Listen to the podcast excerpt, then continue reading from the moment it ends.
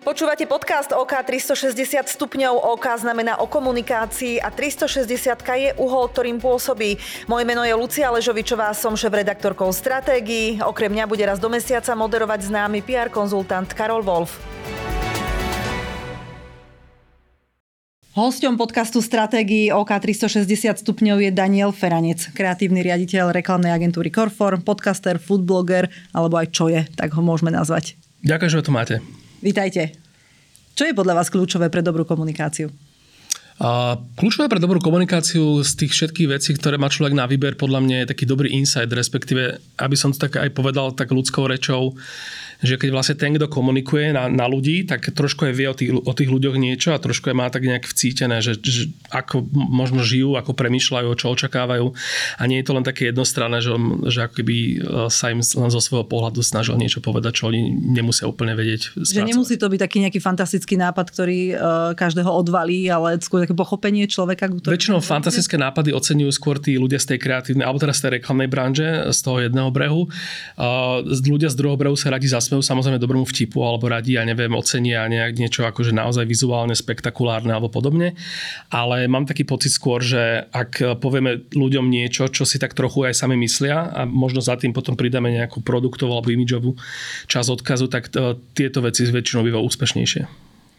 Čo hneď na úvod poradíte značke, ktorá k vám príde, že chce, aby ste sa na ňu strategicky pozreli, aby ste vymysleli niečo, aby ste ju nejako pozdvihli? Čo je takéto prvé? Väčšinou z mojej skúsenosti je to práve, že skôr to, že tie značky, alebo teda tí klienti, alebo teda ľudia, ktorí za nami prídu, skôr akoby niečo vnímajú v takom menšom, že sústredia sa na nejakú že konkrétnu kampaň, alebo na nejaké konkrétne zadanie, alebo na nejaký post na sociálne siete a podobne. A práve, že veľakrát im ako keby pripomína alebo sa im snažíme vysvetliť, že dosť veľká časť tej komunikácie je možno nejaká strategická alebo imidžová nadstavba. Že oveľa jednoduchšie sa napríklad predá nejaký produkt vtedy, keď nebudeme musieť vysvetľovať tým ľuďom, že čo je tá značka za tým produktom zač a už to budú vedieť ako keby aj bez toho. Keď tu bol Andrej Čino, váš riaditeľ vašej agentúry, tak povedal, že najviac ho vytáča, keď niekto, kto nemá ani poriadne postavený web, chce zrazu robiť s influencermi. Áno. Tak naopak celé. Sú to potom také samozrejme o každom klientovi alebo o každej značke, pre ktorú pracujeme, si potom zistíme tie praktické veci a snažíme sa aj nájsť v tom ich komunikačného flow, nie len v tom, ktorý sa týka nás, nájsť tam akoby že veci, ktoré si myslíme, že ak nebudú fungovať, tak to môže ohroziť aj tú našu nejakú prácu, alebo teda môže to oslabiť aj ten efekt tej našej práce. A dobrý web, kam vlastne akoby že väčšinou pri tej online komunikácii prúdi tá komunikácia na to, aby sa tam sústredila a na to, aby tam tí ľudia potom čo najjednoduchšie iba klikli na nejaký nákup alebo na akúkoľvek teda konverziu, tak je to veľmi dôležitá časť, bez ktorej my by sme nevedeli potom akoby uručiť za výsledok. Myslíte si, že tí klienti vás aj počúvajú, alebo si stále idú svoje? Ale ja si myslím, že klienti ako určite sa nás snažia počúvať. Veľakrát je to tak, že to napríklad dopadne trošku inak kvôli tomu, že zase klient má nejaké svoje ciele alebo nejak inak má navnímanú tú, alebo inak vníma proste to, že čo vlastne od nás potrebuje, že možno nejaké zákulisné veci možno sa snaží len ako keby proste, aby uspokojiť nejakých svojich nadriadených a podobne. Čiže väčšinou keď im dáme dobré argumenty, tak minimálne akoby nás vypočujú a akože my sme len radi, keď akoby to padne aj na úrodnú pôdu a vieme sa tým nejak. Hej, musíte ich aj počúvať alebo navnímať aj vy, alebo sa skôr očakáva od vás, že prinesiete ten pohľad zvonku nejakého nezainteresovaného človeka, skupiny, stratéga? To je dobrá otázka, lebo pre každú značku je dobré, keďže vlastne značka väčšinou, problém značky je ten, že snaží sa komunikovať na ľudí, ktorí ju buď nepoznajú, alebo ju nevnímajú, alebo je im ukradnutá a týchto ľudí sa snaží nejakým spôsobom presvedčiť. V tomto zmysle značky akoby, že môžu chcieť alebo môžu uvítať nejaký pohľad zvonka, vďaka ktorému prídu napríklad na nejaký dôležitý insight alebo na nejakú dôležitú časť toho, čo povedzme môže ľudí na nich odrážať. Ale inak je to záležitosť. Popri tom je dôležitejšie udržať si možno toho súčasného zákazníka alebo verného zákazníka, ktorý je s vami roky, na ktorého mnohé značky kašľú. Áno, a to je zase teda naša úloha, že keď napríklad riešime nejaký newbies alebo teda riešime nejakého klienta, ktorý s nami začína iba pracovať, tak aby sme teda náhodou z nejakého nášho kreatívneho nadšenia alebo z nášho nejakého strategického nadšenia, že sme proste prišli na nejakú úžasnú vec a nevieme sa dočkať, ako implikujeme, ako bude fungovať, tak aby sa nám náhodou nestalo, že napríklad daný klient možno pohorel s tou istou stratégiou, alebo ja neviem, možno je to niečo, čo používa konkurencia, on sa naopak potrebuje voči tomu vymedziť. Čiže tá znalosť toho klienta je veľmi dôležitá, hlavne preto, aby sa človek vyhol takým tým malérom, že zrazu zistí jednoducho, že niečo zanedbala a keby zle urobil následne pár vecí. Teraz, keď sa rozprávam s zástupcami značiek, s marketérmi alebo aj s ľuďmi z agentúr, tak všetci hovoria, že všetci riešia iba ako osloviť generáciu Z.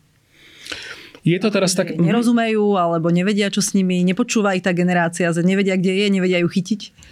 Možno niečo na tom bude, že vlastne tá akoby súčasná, nie najvplyvnejšia, ale taká tá súčasná nová generácia, ktorá je väčšinou z hľadiska komunikácie zaujímavá pre značky, tak je trošku možno iná než nejaké doterajšie, že možno, ja neviem, generácia predo mnou moje lepšie trošku rozumela a teraz ako keby, že ako sa zrýchlil celý ten vývoj, či už technológií, sociálnych sietí, komunikácie, proste tá globalizácia a samozrejme aj tie krízy, ktoré nastali a ktoré urýchlili proste zmeny vo svete, tak môže sa stať, že ako keby tieto značky sú také viac úzkostlivé, že aby náhodou nám neušlo niečo, aby sme náhodou nestratili kontakt s nejakou generáciou a potom si typovali, že čo čím ako keby ten kontakt obnovíme. Takže a z tohto hľadiska áno, možno to tak dobre vnímať na TikToku, že vlastne ako taká nástupujúca sieť, ktorá je, na ktorej dominantnejšie sú zastúpené tieto mladšie ročníky, tak akoby, že vidno na značkách a na klientoch, že tak úzkostlivejšie sa snaží ako keby, že obsadiť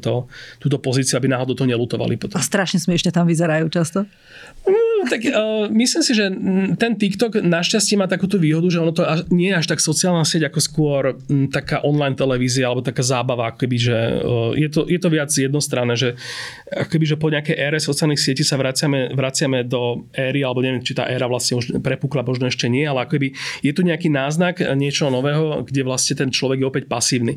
Dokonca extrémne pasívny do zmyslu, že tá sociálna sieť mu vlastne akoby, že podsúva niečo, kde on vlastne len tak sekundárne, terciálne o tom rozhoduje nejakými svojimi reakciami, o ktorých možno ani nemusí úplne vedieť, že sa dejú. Že ako by pozeral seriál v normálnom televízore, alebo si mu to tam tak preklikáva. Áno. Ako kedysi vlastne bolo to, že človek musel počkať do 8 večer, kým si pozrel Demsiela Nejpisovu. A dnes možno nemusí, akože má možnosti samozrejme vidieť niečo skôr, ale akoby, že vracame sa naspäť do takého toho možno, že sa ľudia radi nechajú prekvapiť niečím miesto toho, aby to ako keby mali každý deň rovnaké, každý deň rovnaký post, každý nový post rovnakého influencera, každý deň nový post značky, ktorú followujem a tak ďalej. Ja ten TikTok ani nechce, aby ste niečo komentovali.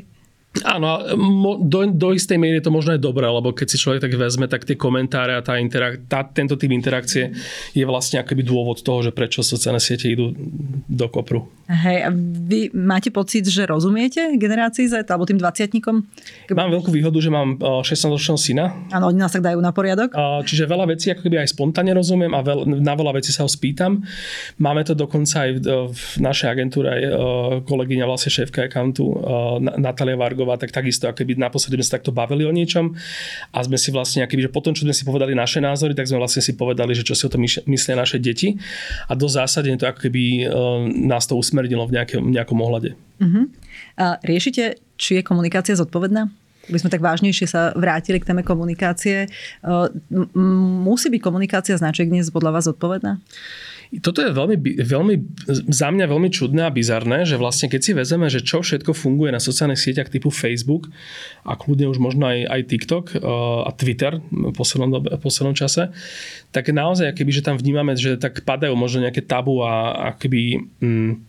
sú odmeňovaní ľudia, ktorí sú takí, že bez škrupulózni, ktorí vlastne komunikujú a potom aj často konajú bez nejakých zábran a možno aj tak, ako keby, že vedia, že tým niekomu ublížia alebo že vlastne robia niečo zlé pre nejaký svoj prospech. Ako bežný človek. Ako politici, ako tí členovia tých všelijakých paralelných, mediálnych a hoaxerských a takých vesmírov.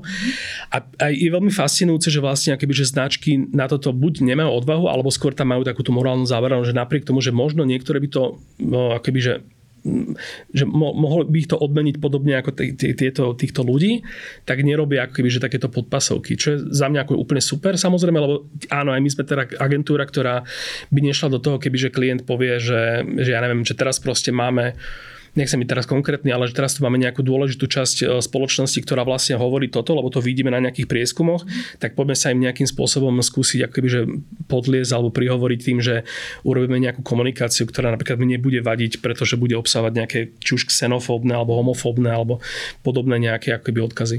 Možno by sme boli prekvapení, či táto časť populácie chce toto od banky alebo od poisťovne.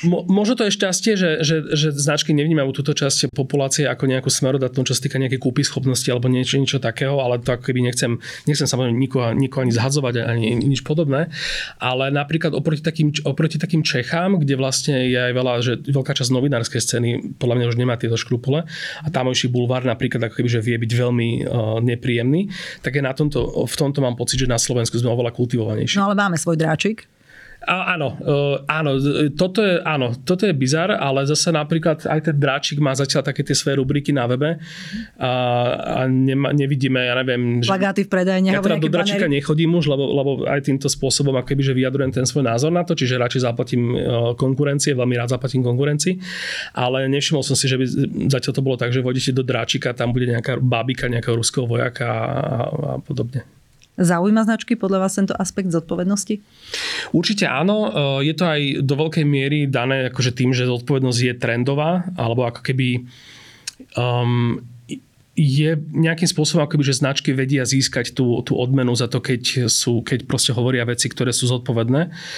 A akože, ako človeku, ktorému záleží na týchto hodnotách, tak im to nemôžem vyčítať. Ani keď, ako keby, že vidno, alebo ani keď by to bolo tým, že tie značky to robia z nejakého dôvodu, teda komerčného zisku, je to podľa mňa úplne v poriadku. To znamená, že my k tomu vedieme aj teda, našťastie nemusíme teda k tomu viesť našich klientov, ale povedzme, že je super, keď im vieme ponúknuť nejaký nápad, ktorý vlastne hovorí niečo, čo zároveň okrem toho nejakého komerčného hľadiska je aj nejakým spôsobom cnostné alebo hodnotné. Uh-huh.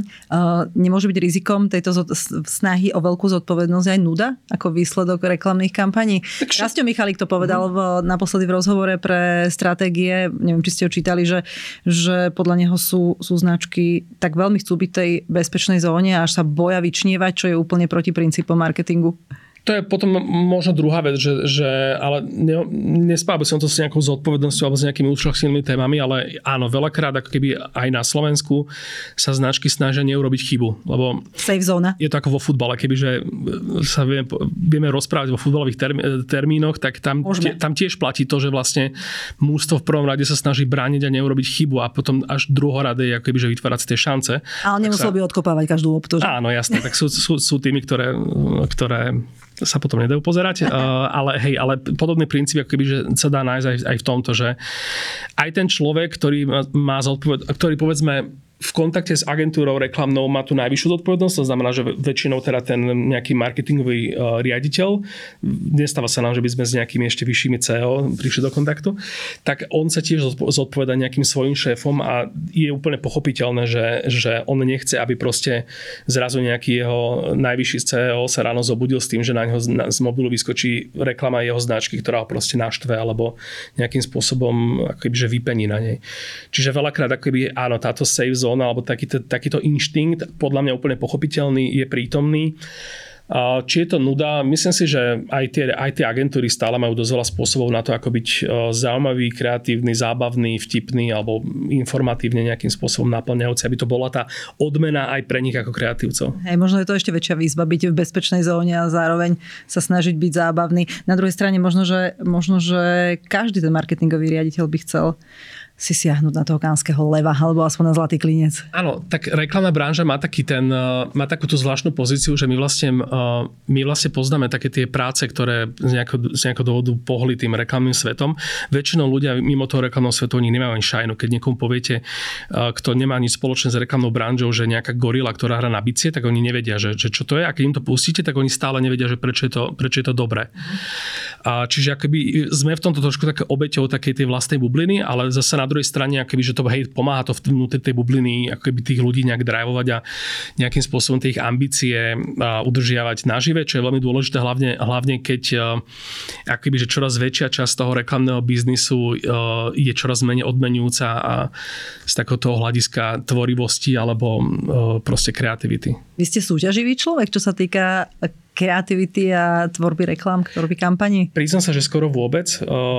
Ja nemám pocit, že... Alebo teda, akože samozrejme, že som veľmi rád, keď sa nám podarí niečo dobré, ale že by som išiel do niečoho s tým, že teraz musíme byť lepší ako... Ani nepodávate prihlášky do súťaží. Keď máme pocit, že máme s čím, tak samozrejme, že sa radi prihlásime, ale teda skôr, ak keby nejdeme tam teraz za každú cenu s niečím, ale... Akože jasné, že súťaživosť je dôležitá, ale akoby, že stále pre nás dôležitejšie, aj boli s nami spokojní teda naši klienti, než aby sme proste po ich chrbte akoby došli s nejakým nápadom, ktorý si prepašujeme až na nejakú prestížnú súťaž. Ako vám ako kreatívnemu konzultantovi, špecialistovi pomáha fakt, že sa občas ocitnete aj na tej druhej strane v pozícii podcastera alebo influencera? Priznám sa, že viac profitujem ako instagramer alebo ako foodbloger z toho, že vlastne rozumiem, alebo teda, že pracujem v tej reklamnej branži, než by to bolo naopak. Ale samozrejme minimálne teda v momente, keď my vymýšľame nejaké influencerské kampane alebo aktivity a komunikujeme so samotnými influencermi, tak vidím aj na nich, že je to pre nich veľmi osviežujúce, keď sa s nimi viem baviť ako so seberovným, alebo teda nemyslím teraz ako keby že ponižujúco, povyšujúco, ale ako keby s ľuďmi, s ktorým zdieľame nejaký spoločný priestor a rozumieme tým veciam. A vidíme to akoby z tej strany toho influencera, nie iba z tej strany značky, teda agentúry. Dôverujú vám značky viac kvôli tomu, že vás možno poznajú, že vás sledujú, že vás vidia, že naozaj, že vy nie ste len taký ten, v úvodzovkách poviem, že mudrland, ktorý hovorí z agentúry, ale aj ten, ktorý naozaj si to svoje odžil na tých sieťach? Moja kolegyňa, ktorú som spomínal, Natália Vargová, tak ona vlastne všetky newbizové nejaké prezentácie a stretnutie akoby, že otvára tým, že vlastne ma predstaví ako foodblogera a musím sa priznať, že nemám to ešte spočítané, ale akoby, že veľmi veľakrát to je tak, že vidím na tých ľudí, že netušia, o čom rozpráva, pretože nie sú v kontakte akoby veľmi s týmto svetom. Je tam taká akoby na strane tých klientov akoby, že nie je to nič akoby vzácne, že ľudia nepoznajú influencerov, vnímajú ich ako niečo, čo akoby je dobré mať a na čom je dobré stavať tú komunikáciu, ale nevedeli by vymenovať, ja neviem, 5 beauty blogeriek a 4 travel blogerov. Že treba vyliesť zo svojej bubliny. Áno, je to potom, samozrejme, že je to potom naša práca, že my sme hlavne tí, čo sa v tom musia vyznať a čo to musia poznať. A niekedy potom ešte sú také tie veselé príhody, že keď sa im snažíme akoby vysvetliť, že naozaj majú ísť týmto zábavným, vtipným autorom vtipných reelsov do spolupráce a my im to niekedy ukážeme a vidíme na nich to zdesenie, že keď si pozrú, nechcem menovať teraz samozrejme, ale keď si pozrú nejaké video, ktoré je akože príliš šialené na to, aby dokázali tú svoju predstavu o svojej značke nejakým spôsobom okolo toho. Vlasy dúbkom stávajú. Určite. Koľko ľudí počúva váš podcast? Pýtal som sa včera, lebo sme nahrávali novú epizódu. Ja mám asi veľké šťastie, že vlastne od začiatku podcastu, teda tak ako sa volá môj podcast, každú epizódu počúva takých tých stabilných 5 až 8 tisíc podľa toho, že aký atraktívny je hosť. A s tým, že nejaké také naše najúspešnejšie diely, čo bolo teda väčšinou spôsobené tým, že to boli naozaj nejaké veľmi známe osobnosti, ktoré stačilo, že to prezdielali u seba na Instagrame, tak tam vieme, ako keby máme aj také nejaké cez 10 000. Nie som akoby, že úplne v tom svete takých tých momentálne najúspešnejších podcastov, lebo stále robím takú akoby, že nišovú vec, lebo robím o gastronómii ten podcast. Nie každého baví počúvať proste hodinový rozhovor o jedle. Ale v tomto som veľmi spokojný, že vlastne si držíme takúto našu cieľovku a maximálne som hrdý na to, že máme jeden diel s pani Zdenou Studenkovou, ktorá vlastne nás ani nemala ako veľmi šíriť na nejakých svojich sociálnych sieťach, lebo ich nepoužíva a táto časť myslím, že mala aj také, že veľa počutí, aj také, že veľa priaznivých ohlasov. Išla si svojim životom. Úplne to bolo úžasné. Čo vás baví na tom, že hovoríte o jedle, či už sám, alebo s inými ľuďmi? No, najviac ma na tom baví to, že je úžasné, keď človek si nájde niečo, čo vie robiť tak akoby nenútenie a nechcem povedať, že bez námah, lebo je to akože namáhavé, ale že dokáže to robiť tak prirodzene, aby si neuvedomoval, že vlastne teraz pracuje alebo že teda robí niečo, na čo má vynakladať nejaký stres alebo nejakú energiu. Čiže toto je na tom úžasné. Myslím, že zo všetkých tých mojich prác, ktoré robím, alebo teraz tých aktivít, ktoré robím, tak ten podcast je naozaj taký najviac nenútený a taký bezprostredný. No a ja najradšej prichádzam na nové veci a okolo toho jedla, lebo tiež som bol v pozícii, že som si hovoril, že je to vlastne len niečo, čo človek dá do úst, požuje a prehltne. A čím viac počúvam tých ľudí o ňom rozprávať, čím viac o ňom zistujem, tak tým viac som ním fascinovaný. A potom vyhľadám, alebo strašne ma bavia také momenty, že sa s niekým rozprávam a kľudne aj ja sám môžem akoby reagovať na nejakú jeho odpoveď a hovoriť nejaký monológ a v rámci toho zrazu prídem na niečo, čo mňa samého nadchne. Takže toto sú tie chvíle. Prečo podľa vás baví ľudí počúvať alebo čítať si, lebo vy prepájate aj ten podcast prepájate so svojím Instagramom. Prečo podľa vás ľudí baví sledovať vás, počúvať vás? Je zaujímavé, že veľa podľa mňa foodblogerov vám povie, že napriek tomu, že oni sa snažia vymýšľať úžasné recepty a neviem čo, tak vlastne ľudia ich nesedujú preto, aby si ich uvarili sami, ale len preto, aby si proste pozreli, ako pekne vyzerajú a predstavovali si, ako pekne chutia. A ja niečo podobné vidím aj na mojom obsahu v tom, že ja môžem dať proste post z nejakej drahej fine diningovej reštaurácie, ktorý ma stál proste 250 €, môžem to sa tam nájsť a priniesť ho. A ľudia ho akože odmenia úplne, že skoro nezaujímam. Respektíve zaujímajú sa o ňoho ľudia z tej branže samotnej, kulinárskej. A potom príde hodok. Sledujú, a potom príde hodok alebo langoš a tam sa vlastne akoby všetko roztrhne, ale dokážem sa s tým, akoby chápem to.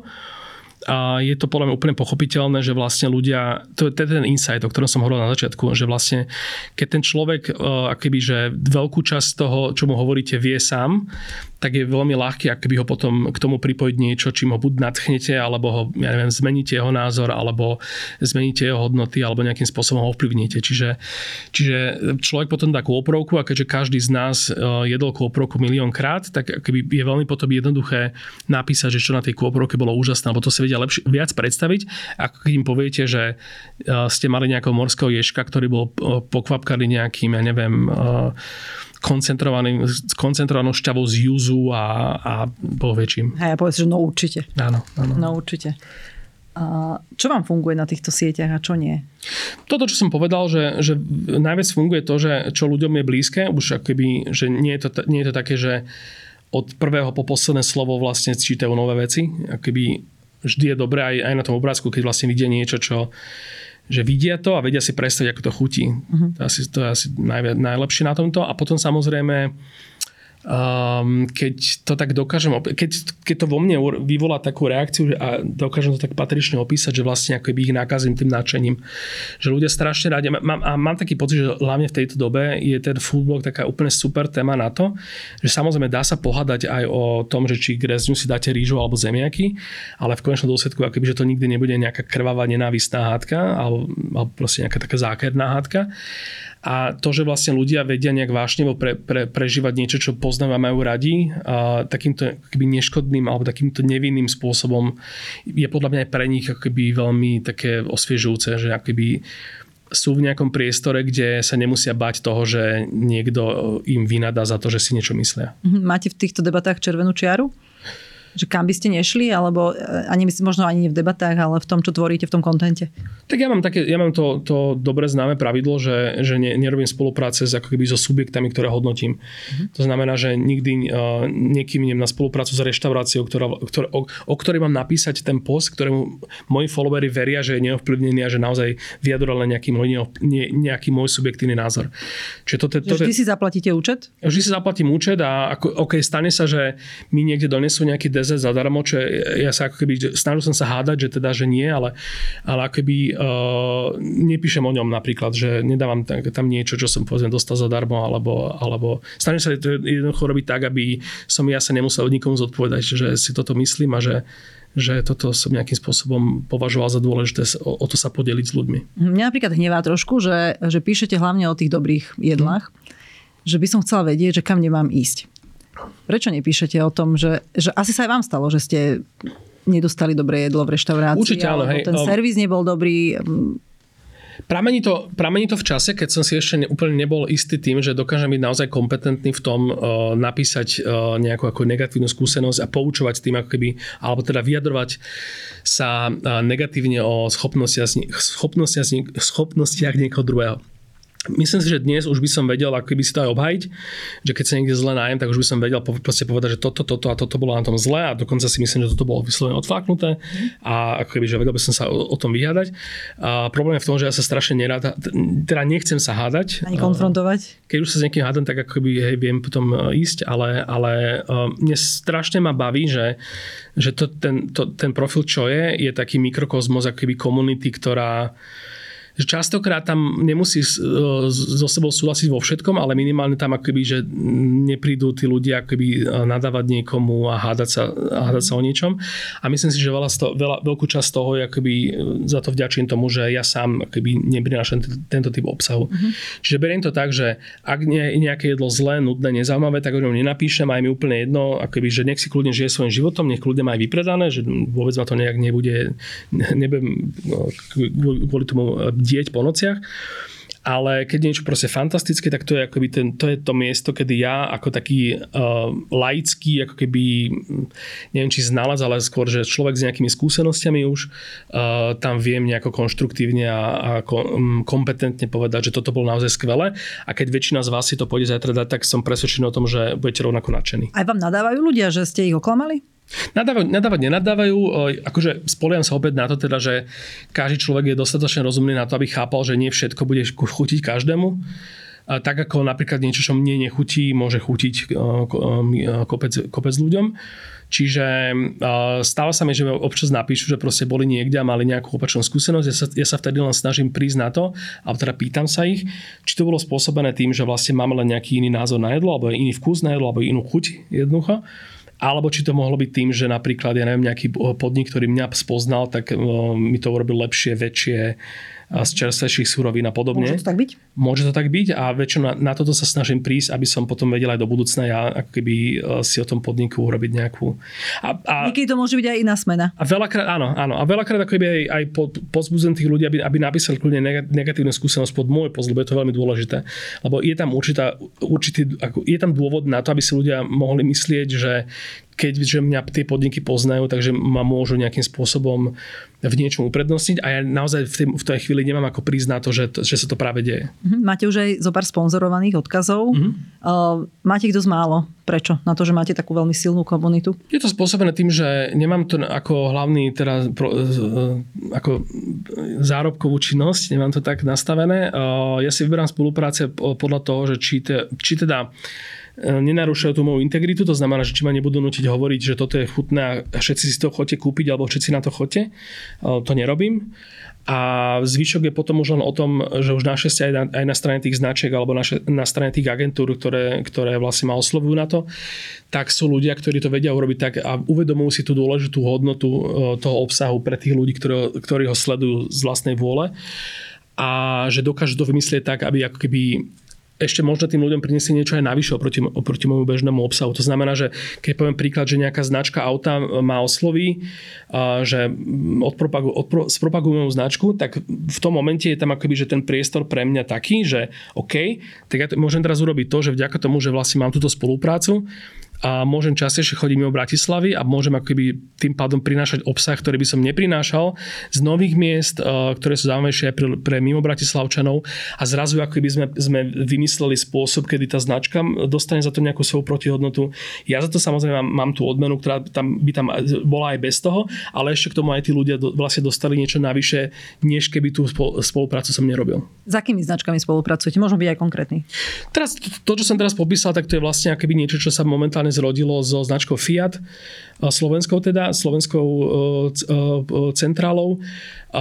Mal som teraz úžasnú spoluprácu s tú Lamordiu, čo vlastne bola takisto súčinnosť českého triadu, lebo to vlastne v Čechách akoby, že sídli tá značka. A vlastne oni vymysleli, že sme s Draganom Futy z Košice, teda môjim kamošom foodblogerom, sme si boli urobiť hamburger v Banskej Štiavnici. A opäť to proste bolo také, že ten message bol nejaký úplne banálny, že tam bola nejaká spotrebiteľská súťaž, že nebolo to o tom, že nikto ma nenútil akoby hovoriť, že toto je najlepšia whisky na svete, ale bolo to len o tom proste, že kúpte si ju, zapojte sa do súťaže a vyhrajte, a to bolo všetko. Čiže toto... Aj si podporiť nejakú súťaž. Áno, čiže toto tiež bolo z mojej strany potom také, že to neprekračovalo žiadne nejaké moje akoby, že prekážky a nehovorím teda, že ten burger, čo sme s Draganom vymysleli, by teraz akože obohatil všetkých ľudí, že proste sme pre nich urobili nejakú úžasnú vec, ale minimálne to bolo akoby medzi tým mojim kontentom to bolo osviežujúce. Mm-hmm. V gastre nás ovplyvňuje samozrejme okrem kvality samotného jedla alebo chute jedla aj to, ako nám ho personál naservíruje.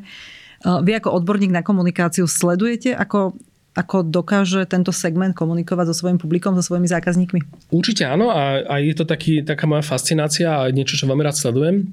Sú to podľa mňa dva svety, že ten plating, čo ste naznačili teda, že to ako to naservírujú v tej reštaurácii, tak je aj nie dôležitá vec, pretože tak ako sa niekto môže snažiť ako keby tam namalovať nejaký krásny obraz, a naservírovať to tomu človeku, tak sa môže kľudne stať, že ja neviem, že to naservíruje tak, že jak sa to robilo pred 15 rokmi a už aj ten človek to vlastne dávno prekúkol a príde mu to trápne. No, tam dajú. Áno, ale môže sa stať kľudne aj to, že vlastne ten krásny plating to jedlo tomu človeku odsudzí.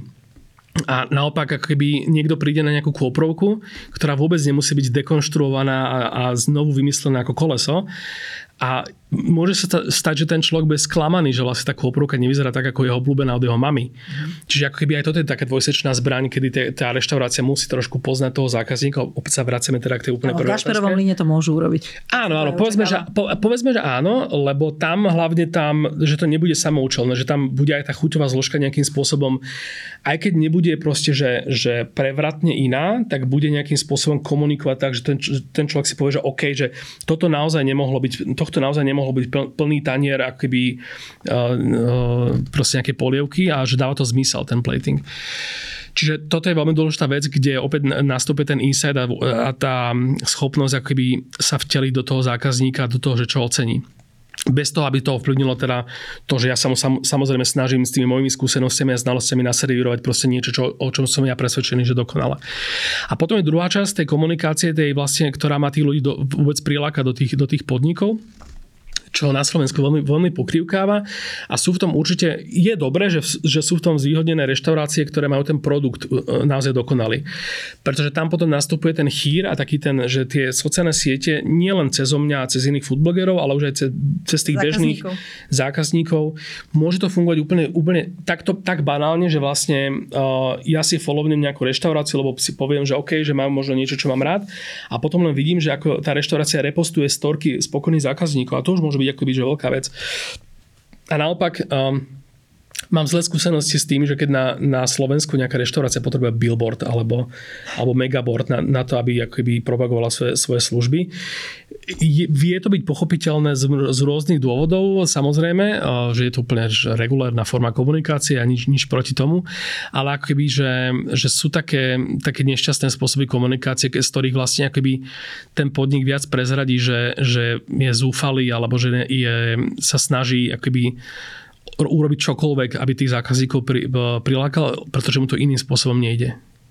Komunikácia priamo na tom place, komunikácia čašníkov, barmanov so zákazníkmi. Ako ju vnímate? Posúva sa to k lepšiemu alebo sme stále v nejakej dobe ľadovej? Ja bohužiaľ nemám šancu toto posúdiť, pretože ja keď prídem do nejakého podniku a je veľká šanca, že ma ten čašník pozná, tak ja nikdy nezistím, že ako on komunikuje so zákazníkmi. Ja zistím len to, ako komunikuje so mnou. Čiže ja sa potom skôr snažím zistiť od mojich kamarátov nejaké skúsenosti a vieme samozrejme aj zneužiť toto moje postavenie na také, že potom si všímam veci, o ktorých tí čašníci nevedia, že robia.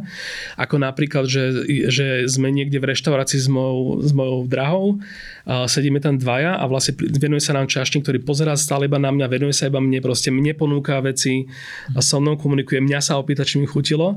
A ja viem, že on môže byť kľudne v strese, že si to neuvedomuje, ale že toto sú akoby potom také veci, ktoré keď odíde, tak sa ho tak pozrieme a sa na tom tak zabávame, že vlastne že tak by to vôbec nemalo byť. A ja akoby sa aj snažím tým podnikom vždycky naznačiť, že ja budem najšťastnejší, keď vlastne nebudem mať pocit, že je so mnou zaobchádzané nejak nadštandardne, a naopak ako keby budem si vždy všímať aj to, že ako sa bavia s inými hostiami, ako sa vedú iným stolom, lebo tam sa snažím nájsť ako keby ten poznatok, ktorý vlastne by som nezistil z toho samotného prístupu ku mne. Často tí majitelia reštaurácií hovoria, že oni vlastne ani nemajú tú možnosť vyškoliť tých svojich čašníkov, lebo o 2 týždne tu už nie sú. Áno, toto vnímam. To je obrovský problém. Preto to napríklad nikdy nenapíšem do postu, že mal som nepríjemného čašníka, alebo že bol som svedkom nejakej nepríjemnej situácie s obsluhou, aj keď sa mi stáva, že som svedkom takýchto situácií, pretože sa mi zdá veľmi nefér ako keby v tomto prostredí.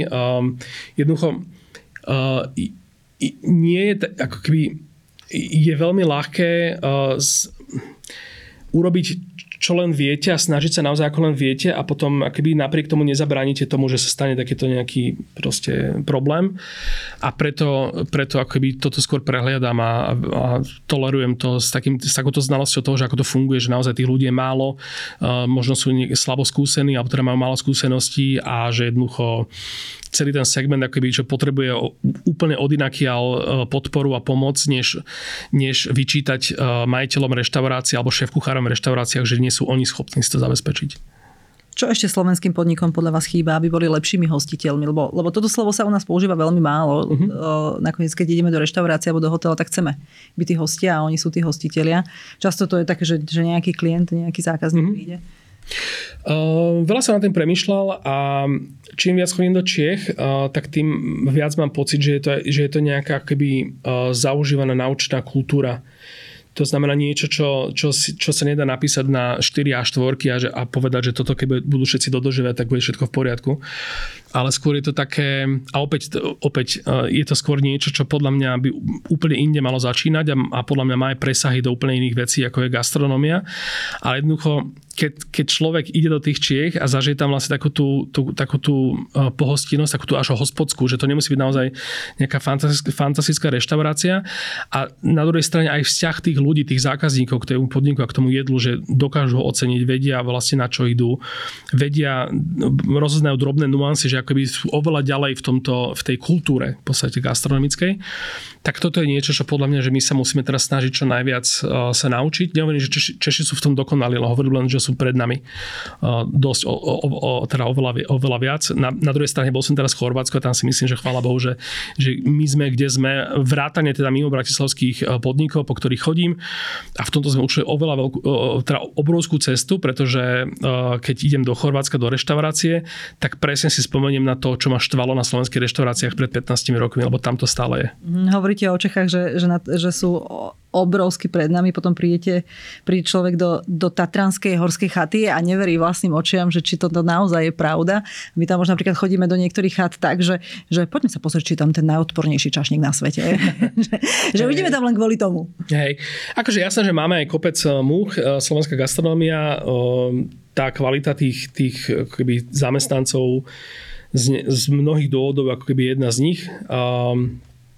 No a čo, tak jedine už potom aj akoby samotní ľudia majú veľkú moc v tomto, že aj oni si môžu povedať, že jednoducho, keď niekde neboli spokojní, tak na budúce pôjdu inam, alebo ja neviem, keď niekde boli spokojní, tak nechajú tam kľudne aj ten tringelt a prídu tam naozaj, že veľakrát, a podporia to nejakým spôsobom, že akoby aj takýmto spôsobom rozmýšľať je možno aj kľúč k tomu, že ako sa niekam pohnúť. Ja som bola teraz v Španielsku, až na juhu Španielska, teda na tretí deň som povedala, že nemusím hovoriť tu anglicky, že môžem aj po slovensky, lebo je to vlastne úplne jedno, lebo každý čašník so mnou odmieta prehodiť čo i len povedať tu, ale hneď je to španielčina. Že u nás sa toto už napríklad nedeje. Áno. Akože prešli sme veľkú cestu. Opäť ja neviem, či to viem ja posúdiť, lebo to, že sa mne to nestáva, samozrejme nemusí znamenať, že to sa nestane. Hlavne teda niekomu... to, že nezareaguje po anglicky ten čašník, to sa už snáď ani nestáva. Dúfam, že nie, a dúfam, že ani takí tie neduhy naše spoločenské s takým tým väčším či menším rasizmom, alebo často aha, Bratislavčania prišli. Áno, alebo hej, presne takéto veci, že sa, teda dúfam, že už aj v tomto sme trošku ďalej, ale tak neviem to úplne posúdiť. Vy ste nemali ambíciu ísť robiť komunikačného konzultanta pre gastro? Mal som akoby... Lákalo by ma to nie len z toho dôvodu, že by som akoby, že vedel si tým možno zarobiť, alebo vedel by som v tom akoby byť užitočný. Na druhej strane si uvedomujem, že ťažko by som potom mohol chodiť do tých z tých podnikov jesť, pokiaľ by som akoby, že mal ten insight do toho zákulisia a vlastne by som konzumoval výsledok aj mojej nejakej roboty a navyše v podniku, ktorý mi zaplatil peniaze. Čiže ja som skôr mal taký ten bláznivý sen, že, alebo teda taký ten akože, absurdný samozrejme, že robiť niečo takéto napríklad vo Viedni a tým pádom mať úplne keby, že vyriešené to, že môžem stále krásne blogovať v Bratislave a naopak ešte akoby byť obohatený tou skúsenosťou z toho väčšieho mesta, z tých, proste z týchto všetkých veci, čo sa pri tom dá naučiť. Len teda preto hovorím, že to je absurdné, pretože proste vo Viedni po mne ani pes neštekne a mám taký pocit, že aj ani Rakúšanom ako národu a náture by som akoby nevedel vysvetliť, že prečo mám najať nejakého gastarbajtera z východu. A potom ešte veľa ľudí, ktorí trošku pričuchnú k jedlu a ku gastru, tak má ambíciu otvoriť si svoju vlastnú reštauráciu. Z tohto ste už vyrástli, alebo mali ste to? Nie, zostane to vždy vo mne a nebude to reštaurácia, lebo reštaurácia to by som naozaj nevedel robiť, ale nemôžem akoby si pomôcť, že keď vnímam, že nejaký veľký trend, ktorý navyše je akoby odôvodnený, že naozaj že je úžasný nápad, ktorý vlastne sa vo svete presadzuje a dá sa robiť relatívne ľahko a to vlastne buď nikto nerobí, alebo proste robia zle, tak neviem sa vyhnúť tomu, aby som neuvažoval nad tým, že kebyže sa mi teraz ozve nejaký ideálny človek so všetkými tými papírmi a povoleniami a ešte aj to investíciou, že vlastne na mne by bolo len to, že hovoriť mu veci, že ako majú byť a on to už potom spraví, tak akože za takýchto okolností samozrejme by to pre mňa bolo akože úplne dream come true, ale hovorím to s veľkou nadsázkou, samozrejme s veľkým vtipom. Zavoláte potom Janovi Gorduličovi, on vám povie, ako sa otvára v Bratislave krčma. Ďakujem veľmi pekne za rozhovor, ďakujem, že ste prišli do nášho podcastu OK 360 stupňov o komunikácii. Bol tu Daniel Feranec, riaditeľ kreatívnej agentúry Core4, podcaster, food blogger a Čoje. Ďakujem veľmi pekne.